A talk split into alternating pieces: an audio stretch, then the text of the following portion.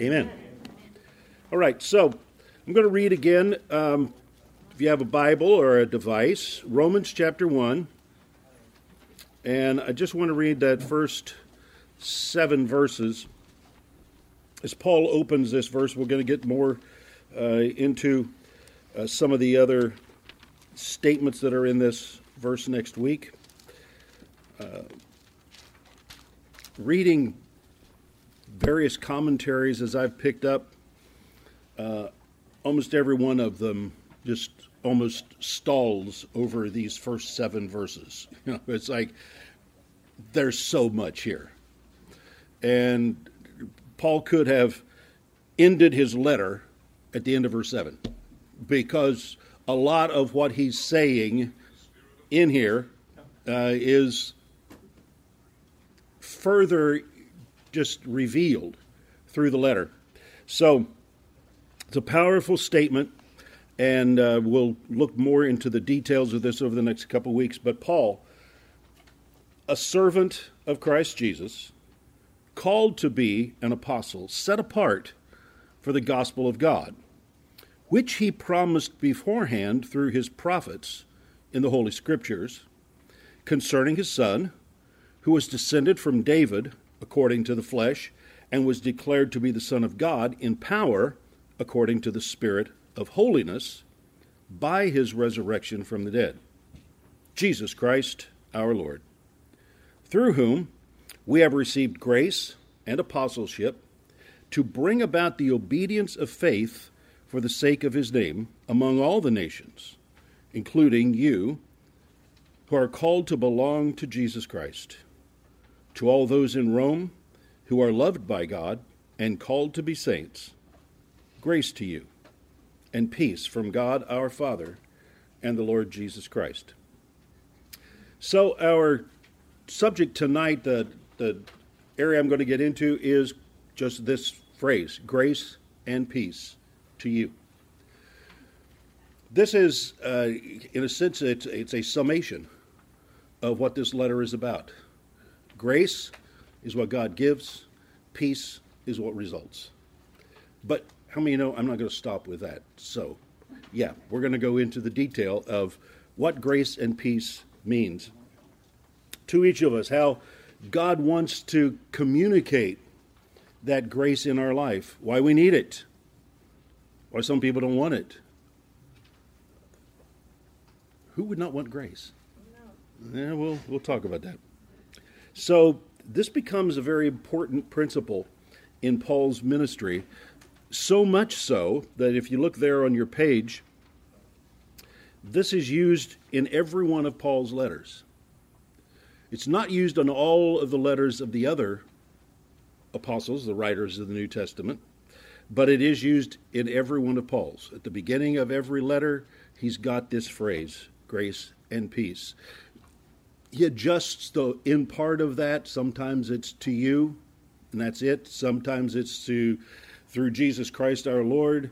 Um, different ways that he says it every time, but it's always that same phrase and it's always that same order grace and peace. So you see all of these different um, references to this, and you know sometimes we make a mistake of rushing through the opening of Paul's letter because it's like, okay, greeting, hi, how you doing? You're this people, you know, uh, get me to the meat. I want the meat. You know, we want to get into the details of the letter. No, read the openings and read the ending. Just because Paul closes with salutations to some of his friends doesn't mean that there's not something there that's important for us to realize, uh, to learn from. And so uh, this is something that God wants for uh, believers to have. And, and so these principles that are there grace and peace it's a summation not only of what's in this letter, but it's about everything that Paul wrote. Read Ephesians, it's about grace and peace. Read Philippians, it's about grace and peace. Read Galatians, grace and peace. And so this message is in all of these letters and everything that he says. Now, there is one adjustment, and I've marked those. First Timothy, Second Timothy, and the book of Titus, there's a little bit of an adjustment in those, in that he adds the, the word mercy grace, mercy, and peace. And so he puts a little bit of mercy in there. Why? Well, different commentaries go just about every different way that you can think of. To me, the way that I see him, the reason he puts it in is because those letters are written to someone personal. They were written to ministers who uh, may have had some failures, may have had some mistakes, may have um, not been able to accomplish everything that they wanted to accomplish. How many of you get frustrated when you don't get done what you wanted to get done? Maybe you got assignment for that day, or maybe you feel like God gave you something to do, but for some reason it's not happening and it's not changing. And so, in these personal letters where Paul is writing to the leaders of these churches, he puts a little mercy in there. What is mercy? Mercy is God overlooking what you missed.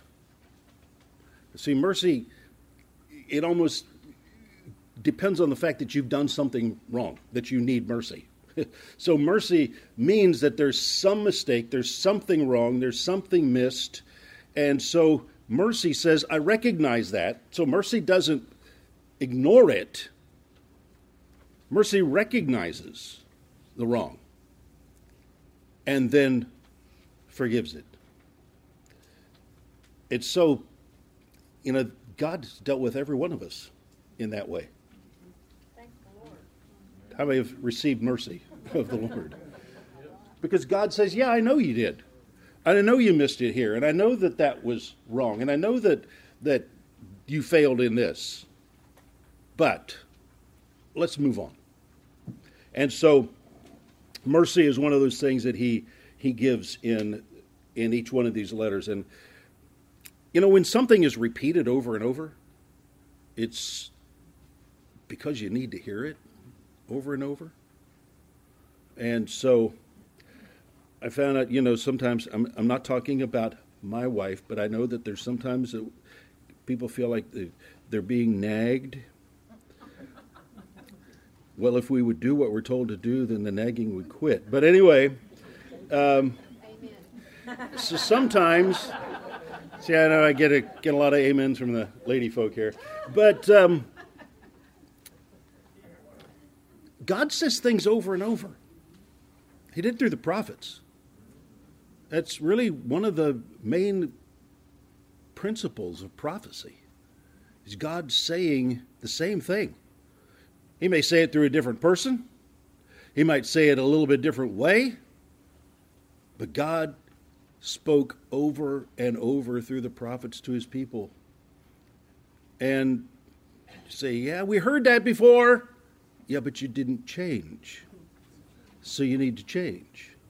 Well, when God repeats something, it's because we need to hear it.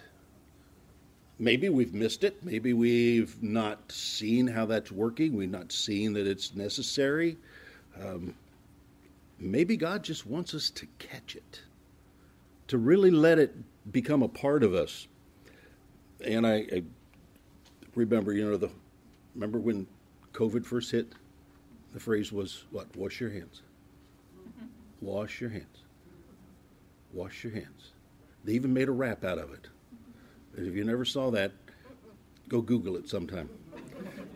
It's kind of funny, but once it gets in your head, you'll be singing it in the middle of the night. And so, but how important was it to wash your hands? Well, yeah, that's important. It's like, I know it, but I need to tell you. So things keep coming up. So in this letter, Paul starts off with this phrase, grace and peace to you. Now, this is not Paul's first letter, but it's the first in the order that they put his books, uh, his letters into the New Testament. So he, he says, Grace and peace to you from God our Father. We'll talk more about that phrase later, and the Lord Jesus Christ. Now, Peter does say this in his second letter. It's there in your notes. 2 Peter chapter 1, Peter says it this way May grace, the Greek word charis, and peace, eirene, be multiplied to you through or in the knowledge of God and of Jesus our Lord. Grace and peace multiplied through the knowledge, the Greek word there is epignosis, the revelation, getting not just learning what it says, but getting what it says. The epignosis of God and of our Lord Jesus Christ. So grace grace is given, but it can be multiplied. The more we know about the things of God, the more we know about God's word, the more we understand what it is that he's saying. I like to refer to epignosis or knowledge as it's used there as as refined or elevated. It's thing something you've learned and then God takes it to a higher level. And every one of us have had some kind of experience like that. You've learned, maybe you've heard it for years, and all of a sudden, in some meeting or you're listening to uh, some message, uh, you're reading a book, and all of a sudden, something that you've known and been familiar with suddenly, like, wow, I get it. Well, that's epignosis. That's that revelation, we call it revelation knowledge. It's when something really comes alive to us. Peter says that grace and peace can be multiplied in our life. The more we get the refined knowledge, higher knowledge of the things that God has given. Because the more you study the Word, the more you realize what grace is how much you need it, what it does in your life. And the more you realize that, the more peace you have in your life. And so those things become multiplied through the study. This word is found so frequently uh, in early Christian literature, not just in Paul's writings, but in other early literature of the first several centuries of the church. Uh, this phrase, grace and peace to you, from God our Father and the Lord Jesus Christ, is commonly the phrase that's found. And many people believe it was almost like a, a secret handshake type thing. It was one Christian would meet another and they would say, Grace and peace to you, which is not strange if you're Greek or Roman, because those were nice ways to greet people. And it'd be just like us saying, Hello, hi, how are you doing? Hope you have a nice day, you know, whatever, something along that line. So the words grace and peace were not strange. But another believer would respond with, through God our Father and the Lord Jesus Christ. And then there would be the acknowledgement that these were believers. Now, sometimes it was the, the uh, ichthus, the fish. They would make the fish the sign, maybe in the dust or on a writing or on something, and they would put the fish sign and it would make half, and then the other person would make the other half. Um, they also used an anchor. Um, someone would draw the bottom part of the anchor, would kind of look like a smiley face. You know, they'd draw the bottom part of the anchor, and another person would draw the, the upright shank. And so these were different ways that Christians recognized, when, especially when there was persecution and when there was great pressure against being a believer. Um, maybe the emperor wasn't persecuting you, but the temples were. and if if you didn't buy and sell, if you didn't sacrifice at the temples, then you couldn't buy and sell in the marketplace. You were you were shut out economically. So no matter what you, product you had, you had to go to a temple, make a sacrifice first, so that you could sell in the marketplace. And Christians wouldn't do that.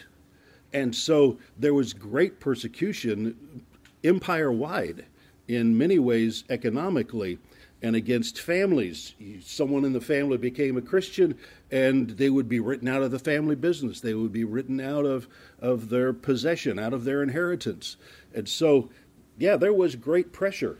And so this phrase seems like it became. Now, we don't have any definite word that it was, but it seems the way that it's used in early literature was so prevalent that it almost became like that secret handshake. So, Paul writes, Grace to you. All right, bottom of your first page. Grace to you.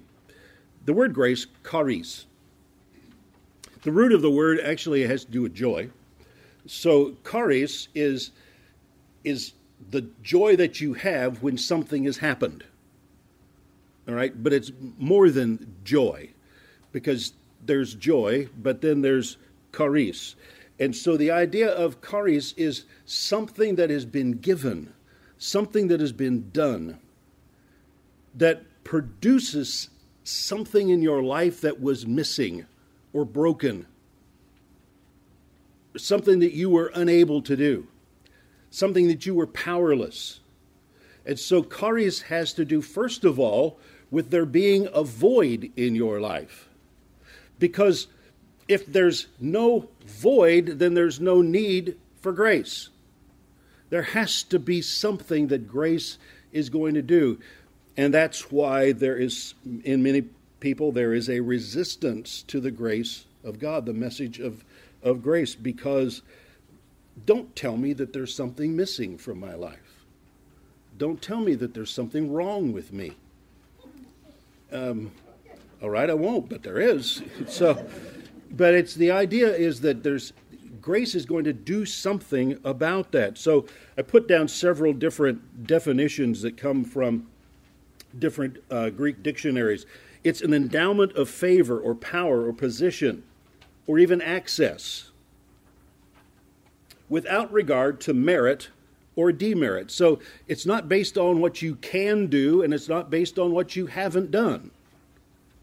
You, you don't disearn grace, neither do you deserve grace. And so it's not something that is given, it's all at the opportunity or the initiation of the giver. It's not about you, it's about Him. It's about the one who wants to give to fill some void, something that's missing, something that is broken in your life. And so the idea of this is to give, and it's freely bestowed because if you have to work for it, it's not grace, it's reward. Nothing wrong with reward. You know, we, we use, and I, I, I use this phrase, and pardon me, I don't want to offend anyone with this, but, you know, we, we, we hear this song to the little children you better be good, you better not cry, you better not pout. I'm telling you why what?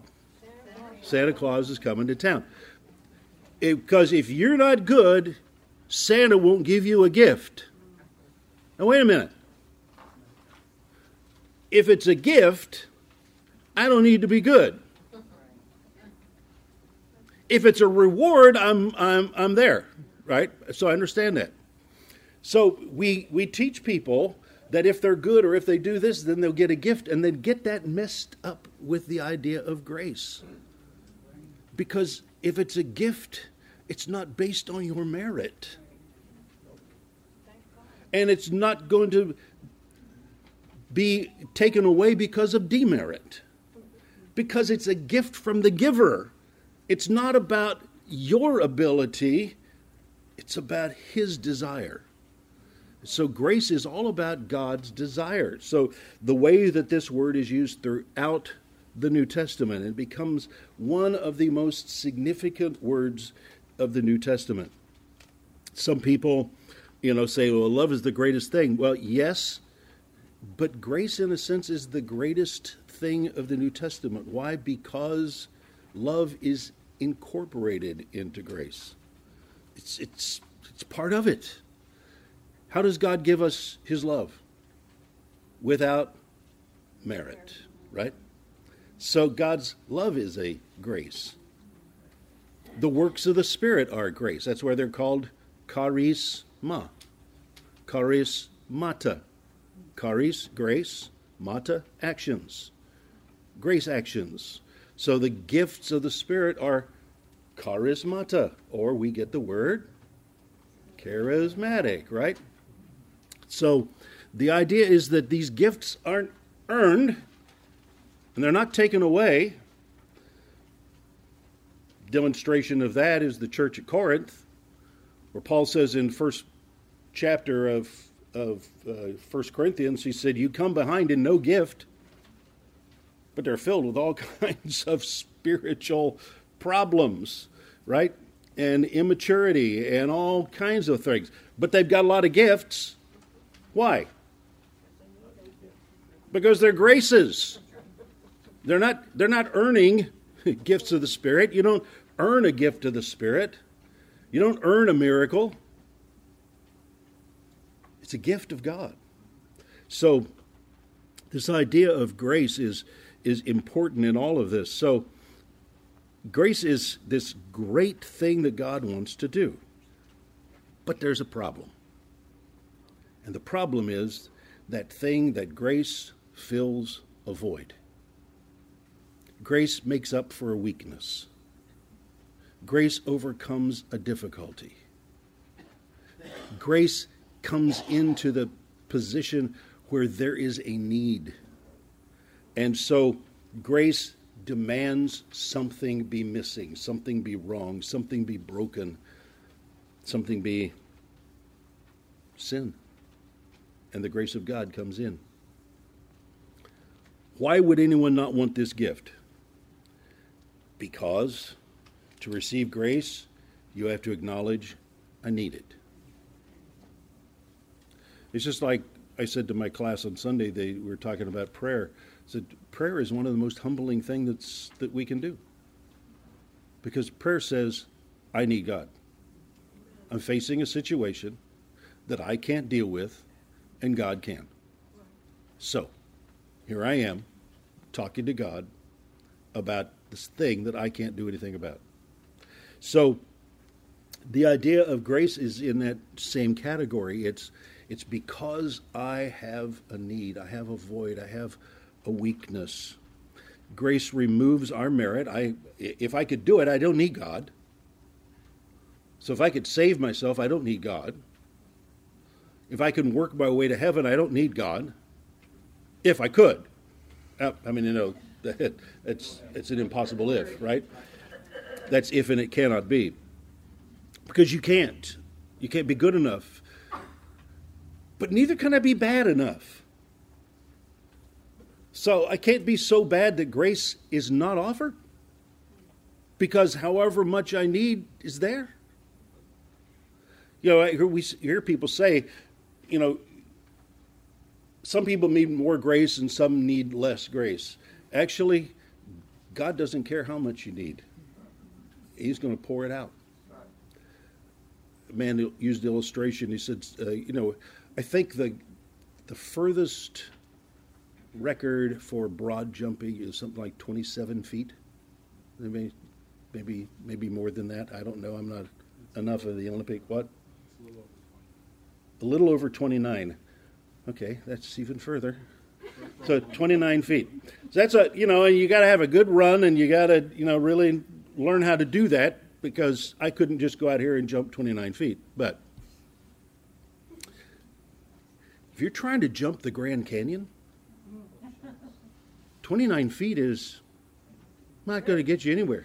Well, yeah, you might miss you might miss a few rocks, but ultimately, you know, you're, you're not going to be there because the chasm is so wide. It doesn't matter how much grace you need; you just need it because you can't do it yourself.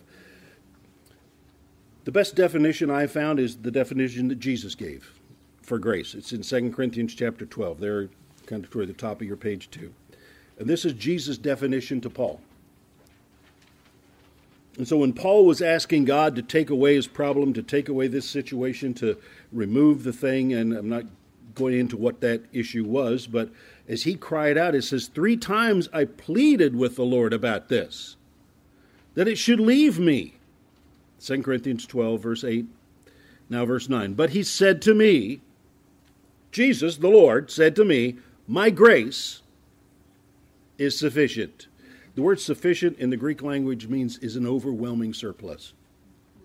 So it's sufficient. See, we think sufficient means just enough. That's sufficient.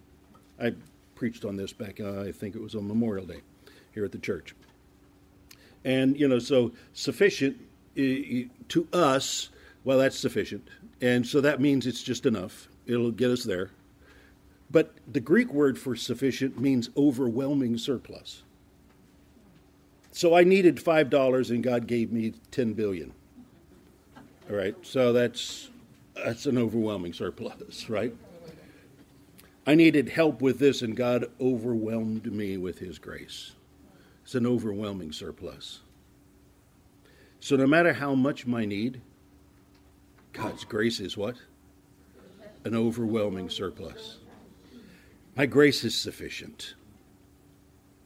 Now, notice what Jesus said. Here's Jesus' definition of grace For my power is made perfect in your weakness. That's grace. I know we hear grace, the acronym God's riches at Christ's expense, G R A C E, right? So God's riches at Christ's expense. Yes, that's nice, that's good. It stays in our head, but the reality is grace is God's power made perfect in our weakness. If it's sin, if it's our spiritual death, if it's healing, if it's peace, if it's direction, if it's wisdom, no matter what it is, it's my power made perfect in your weakness. So, what does Paul say? Well, I don't have any weaknesses. Bless God, I'm a I'm a faith man. No. What did Paul say? Therefore, I will boast all the more gladly of my weaknesses. I'm going to find every place that God's grace can pour into. Here's a weakness. I need God's grace. Oh, here's one. Here's another one. I found another one. You know, I got up this morning and found several more. So, you know, grace is God's power made perfect. The word made perfect, Greek language means it's reached its goal. It reaches what it was given for, to be made perfect. It, it, it, it's doing what it was given to do. And God's grace does what it's been given to do in your weakness. So Paul says, Here I am. Fill me. Find every weakness, find every hole, find every part of me that needs, fill me. And grace will. So this is Christ. So he says, So I'll boast in my weaknesses so that the power, again, power, grace is power. So that the power of Christ may rest upon me. Can I just say grace? So that the grace of Christ may rest upon me. You could say the grace of God, God's grace, His power, made perfect in my weakness. So, therefore, grace presupposes a lack or a need. I've got to have something for God to pour Himself into. We'll talk more about this as we get to chapter 3, but especially in Romans chapter 4. And it goes on and on into this glorious statement about what grace does and how grace works in our life. And so, grace says your efforts, your merit, your strength are not sufficient. If, if Paul could do it, he didn't need Christ's help. If, if I'm able, I don't need his help, but I'm not able. Therefore, I do. Now, that doesn't mean that when he gives me his grace, I continue to say, I don't have it. No, then I recognize that he's given me his strength. So Paul can say, after this, about five years after he wrote this letter, he wrote another letter I can do all things through the one who constantly fills me with his strength or enables me, the Greek word.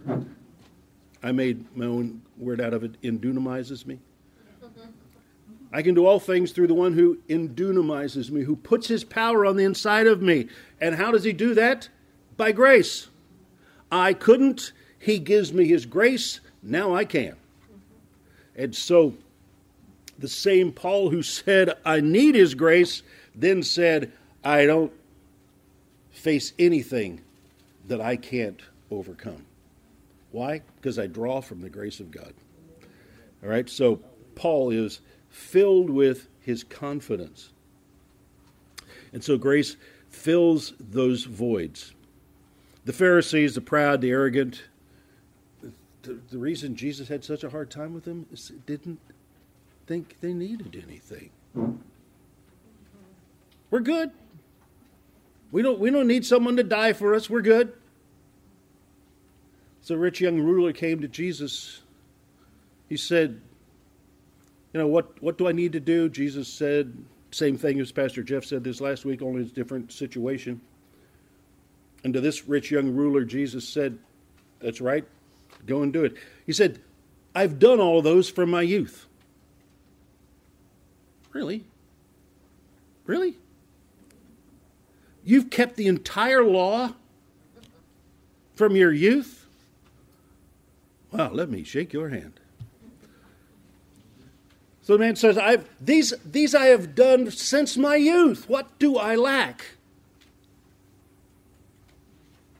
Go sell everything you have and give the money to the poor. And the man walked away. Because God asks of us more than what we can do. And if we think you are able, God's got the next challenge that says, but you can't do this. So, he needed him. The thing is, the beautiful part of that, of that story is when the man walked away, Jesus was saddened. It, it hurt the Savior's heart. That you don't want you don't want my grace. It's the same way today. Put a little testimony in there. My life, my life before July 20th, 1972. I was isolated and conceited. Now, people might not have thought I was conceited, but my conceit was all inward. I don't need you. I don't need you. I was within myself. I wasn't an outwardly offensive, conceited person, but I was inwardly. I didn't need people. I didn't need this. I didn't need that. I'm okay within myself. Yet, this is my testimony. I was filled with rage, anger, depression. Considered end my life. So I ended up giving myself to perversion, to alcohol, and to drugs. And then we we're invited to a little revival.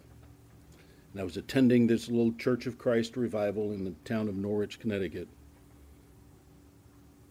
And as the preacher was presenting Jesus on the cross, I saw the true sacrifice of Jesus' death. I'd been raised in church. I'd heard that. I, I'd studied my catechism. I memorized my catechism. But I didn't see that had anything to do with me sat through my grandparents' Quaker church listening to the message preached, and one of the evangelists that came to that little church, I'm not sure I ever heard him, but he came to that church, was Cooper Beatty.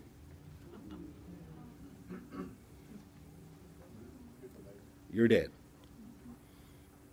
And so I heard the message, didn't mean anything to me, just bounced off. Why? Because I don't need anything. Down on the inside, I'm okay. It's all right with me. But finally, I saw this true sacrifice. I saw that my life was not my own. With his blood, he bought me. And that reality finally revealed in me a heart that needed to be broken. And I opened up and I received. And my life was changed by this infusion of the grace of God. Paul says it 1 Timothy chapter 1 it, it, he says but the grace and mercy of God were abundant in me and they were poured out without measure Paul says What could I do but receive? Augustine, St. Augustine, he made this statement When God pours out his grace, he pours it into empty hands. But if your hands, this is what he wanted to say, but if your hands are full of you, and if we look at our culture today, their hands are full of themselves. Your hands are full of you, then there's no room for the grace of God to fill them. You got to empty your hands so that the grace can come in. Because God wants to infuse our lives with His grace. All right, so that's grace. The next thing is peace. The Greek word is eirene. The word peace is is tough for us because we use peace for so many different things. You know, and we buy the right car. Well, I've got peace with this. You know, so because I bought the right kind of car. Um, peace means almost nothing to us. Because in, in our minds, is there any real peace?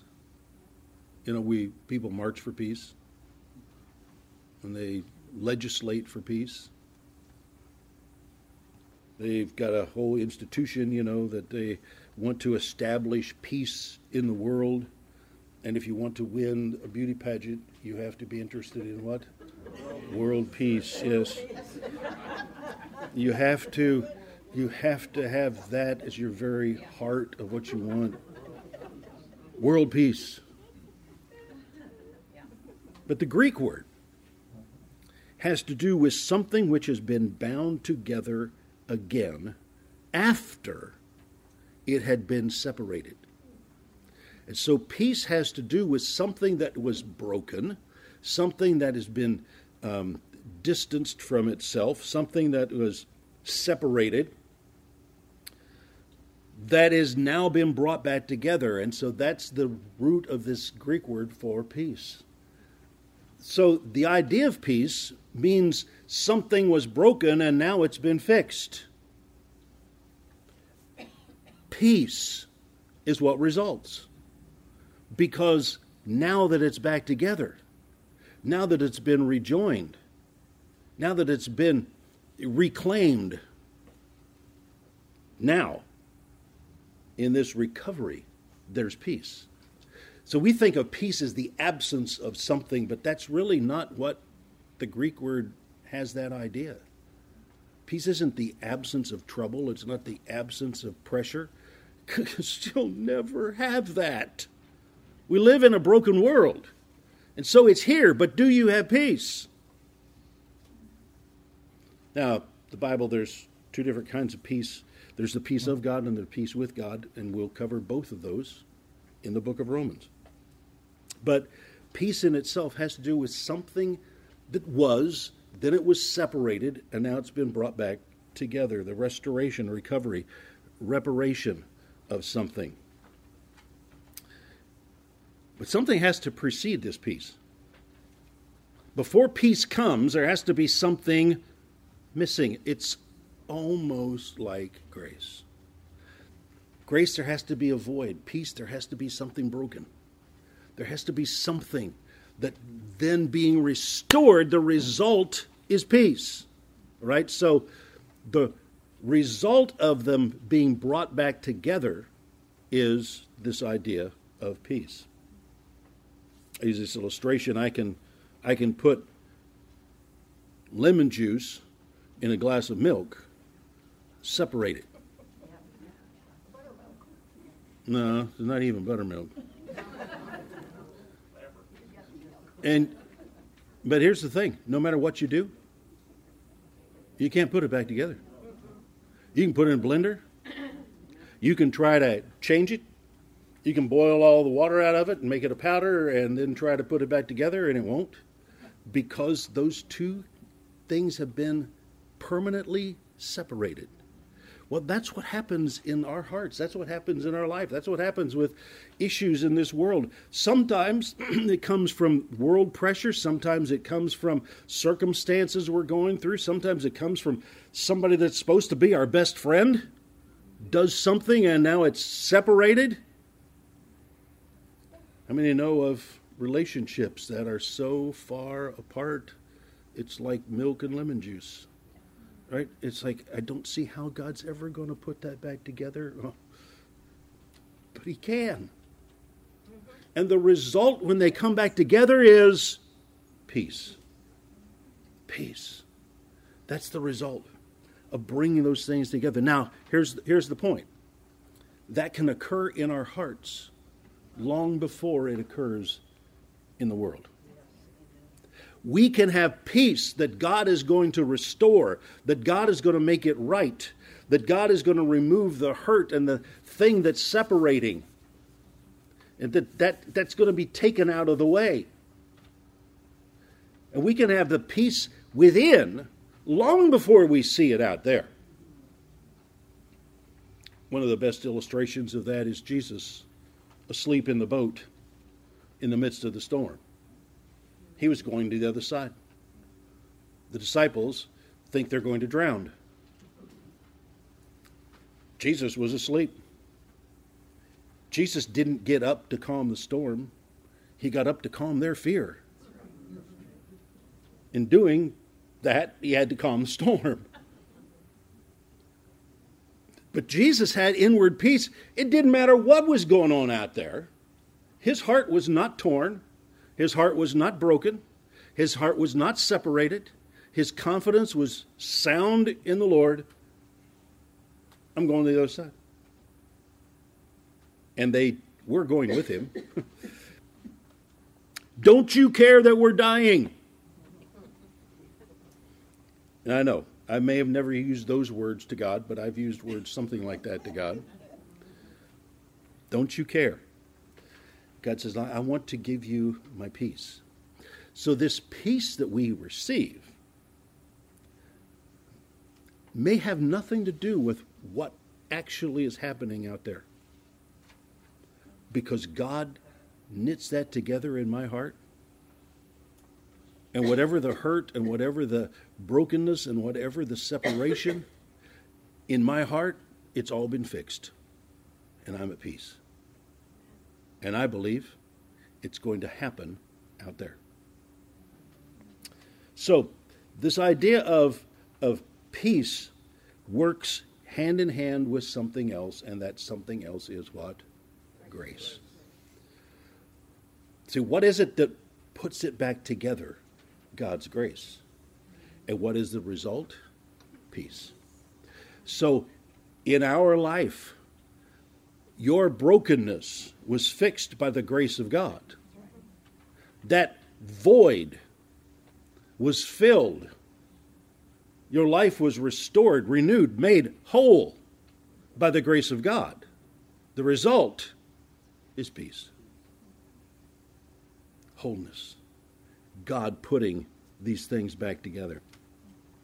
Of all the things that trouble us, world news, all those kinds of things, the greatest thing that troubles us is sin. And it's the number one thing that brings separation in our life separation from other people, separation from God, separation from peace.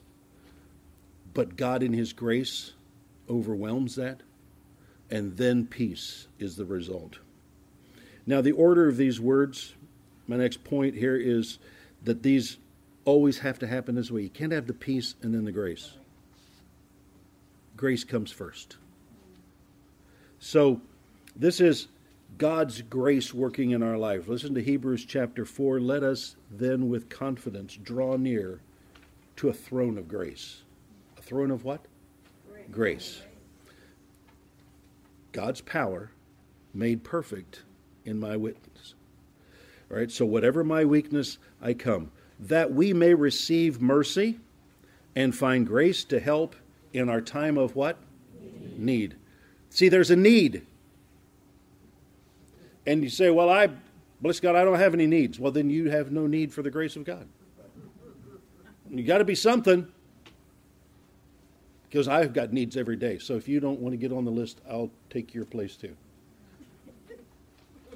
Because I know I need to draw from the grace of God. I can't do my life without God's grace working in my life. I need His grace. I need His power made perfect in my weakness. And sometimes I don't even know what my weakness is. And thank God I have a wonderful partner who helps me sometimes know what my weaknesses are. Right? And we have preachers to help us. And we have books to help us. And friends and friends. Friends to help us. So we need we need sometimes we need people to help us see where our weakness is. And then we can draw from the grace of God. And then the result of that is peace. Because things that were broken, things that were separated, are now brought back together, and the result is peace. Or just, just the inner witness and knowing that God has restored it in my heart. Whether it's been restored out there or not, that's yet to come.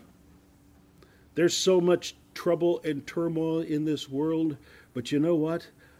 I'm not going to be separated from my confidence that God rules. Somehow this is going to work. Somehow this will come about. You know, they, they used to have a saying, God will see us through. And, you know, I, I believe that. I believe in a sovereign God. I believe in a God that rules. I was talking to my staff the other day in our mentor class, and we we're talking about the gospel. And, and you want to boil down the gospel to just a few words? Our God reigns.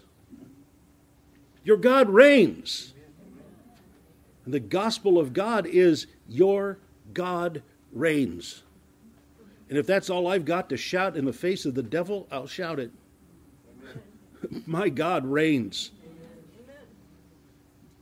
And in here, I can have peace.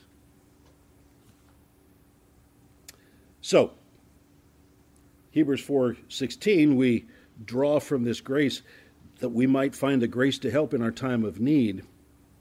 But then John 14:27 Jesus said, "I I leave the gift of peace with you. My peace." Now this is the Passion translation and I really like the way that they said it here. Not the kind of fragile peace given by the world, but my perfect peace. Don't yield to fear or be troubled in your hearts. Instead, be courageous. Why? Because it's all all right in here. That's peace. It's it's all right in here. And I know that it's God is at work. I believe that the things that I've asked for I'm going to see. God said I could. I ask, I believe. And I'm going to have peace till I see it with my eye. That's the kind of peace that we have. It's a abundant, overwhelming peace. So grace has to come first. But what's happened with the world? The world doesn't want the grace. Therefore, they'll never find the peace. The world wants a peace that is all about them. They want a peace that is their way. But don't you know that on the other side of the line, there's people that want it their way? So they can't have peace till it's their way, and you can't have peace till it's your way. How's that ever going to work out? It's not. What we need is peace from God, and we can't have peace from God if we won't first receive of His grace. We've got to receive of His grace. We've got to let Him make up the brokenness, fill up the void, take over our weaknesses, and then I can have the peace that I'm looking for. Now, I want to close this lesson tonight with this phrase that we find, and it's in uh, numerous passages in different contexts. And so, Paul uses it in Romans chapter 15, verse 33. the God of peace. Because you see, He's not just the God who gives peace, He's the God of peace. That's part of who He is, it's just what He does. He's the God of peace, restoring those things that have been broken and giving you peace as He draws them together. He's the God of peace. So, this is the kind of peace Paul says, Philippians chapter 4, verse 7. So, don't be anxious, or the Greek word actually means stop being anxious. It doesn't mean don't allow it, it means stop being it, right? It's a Greek word. Stop being anxious. Why? Because they were, or he wouldn't say stop it, right? Stop being anxious about anything. About what? Anything. Say it again. Anything. anything. Well, but what, what, about, you know, we're watching the news a little bit this evening. I, I know some things I could be anxious about. And if I don't, I'm going to watch the news and find some things. I'm going to Google trouble. And I'm going to find things to worry about. Because, hey, anxiety is the caffeine of the soul, right? Anxiety, I need I need the anxiety. I'm an anxiety junkie.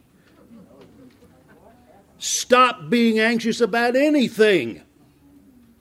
Boy, Paul just that's like Paul can you just say stop being anxious about a few things? I, I, I, can do a few things. I'm not sure I could do anything wow, that's, I mean, I can't be anxious uh, just a little bit. But instead, see, you got to read it that way. So I know it just says, but by prayer and supplication. But instead, see, instead of being anxious, anxious I can do. How many in here can do anxious? Anxious I can do. I can also do the next part prayer. Instead, I can do anxious, but instead do this.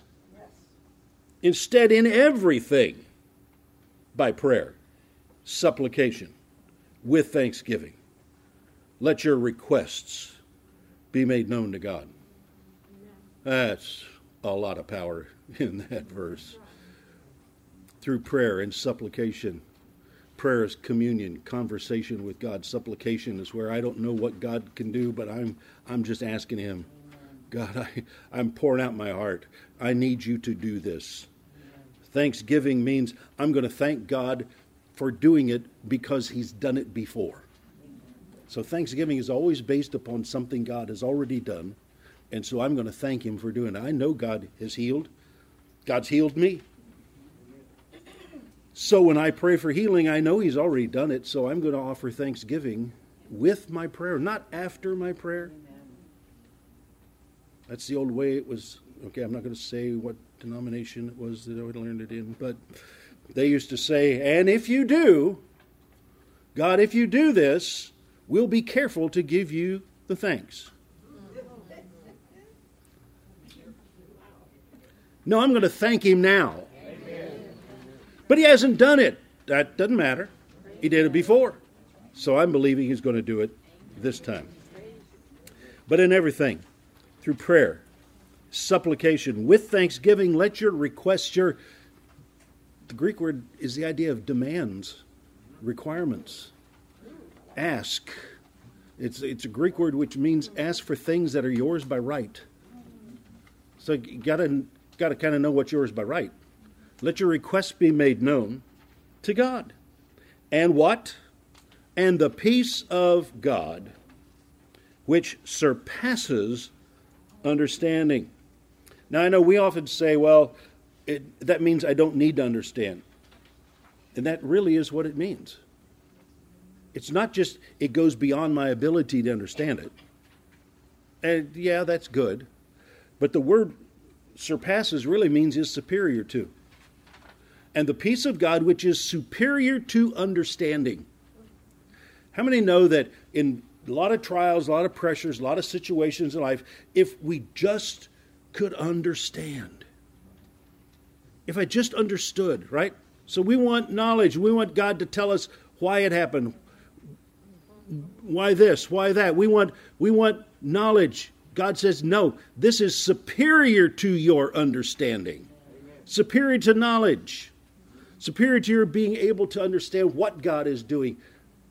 Trust me. Trust me. And this peace of God is superior to understanding. How many got things that you're at peace with, but you just don't understand? Still don't understand. You know what? You may never understand in this life. These things will guard your heart and minds in Christ Jesus. And so this is the peace of God. There's what five other verses there uh, you can look up that talks about the God of peace. Go go to those passages and, and look at them and see how this peace of God works in all of these. What comes before peace? Grace. So in every one of these situations, there's grace first and then there's peace. Because there can't be peace without the grace of God. Somehow fixing so that you can live in the resulting peace. Amen? That's our lesson for tonight. Father, we thank you for your word. We thank you for, for uh, producing in us a confident heart. Father, that, that you will do in us and for us those things that we need. Father, we thank you for the grace of God working in our life. We thank you, Father, where we find weakness, you will fill it with your grace, that we may live in the resulting peace that you have brought these things back together. And we thank you for them, Father, in Jesus' name. Thank you for giving us opportunities to share your word with others that they might be saved. And we thank you for it in Jesus' name. Amen. Amen. Amen.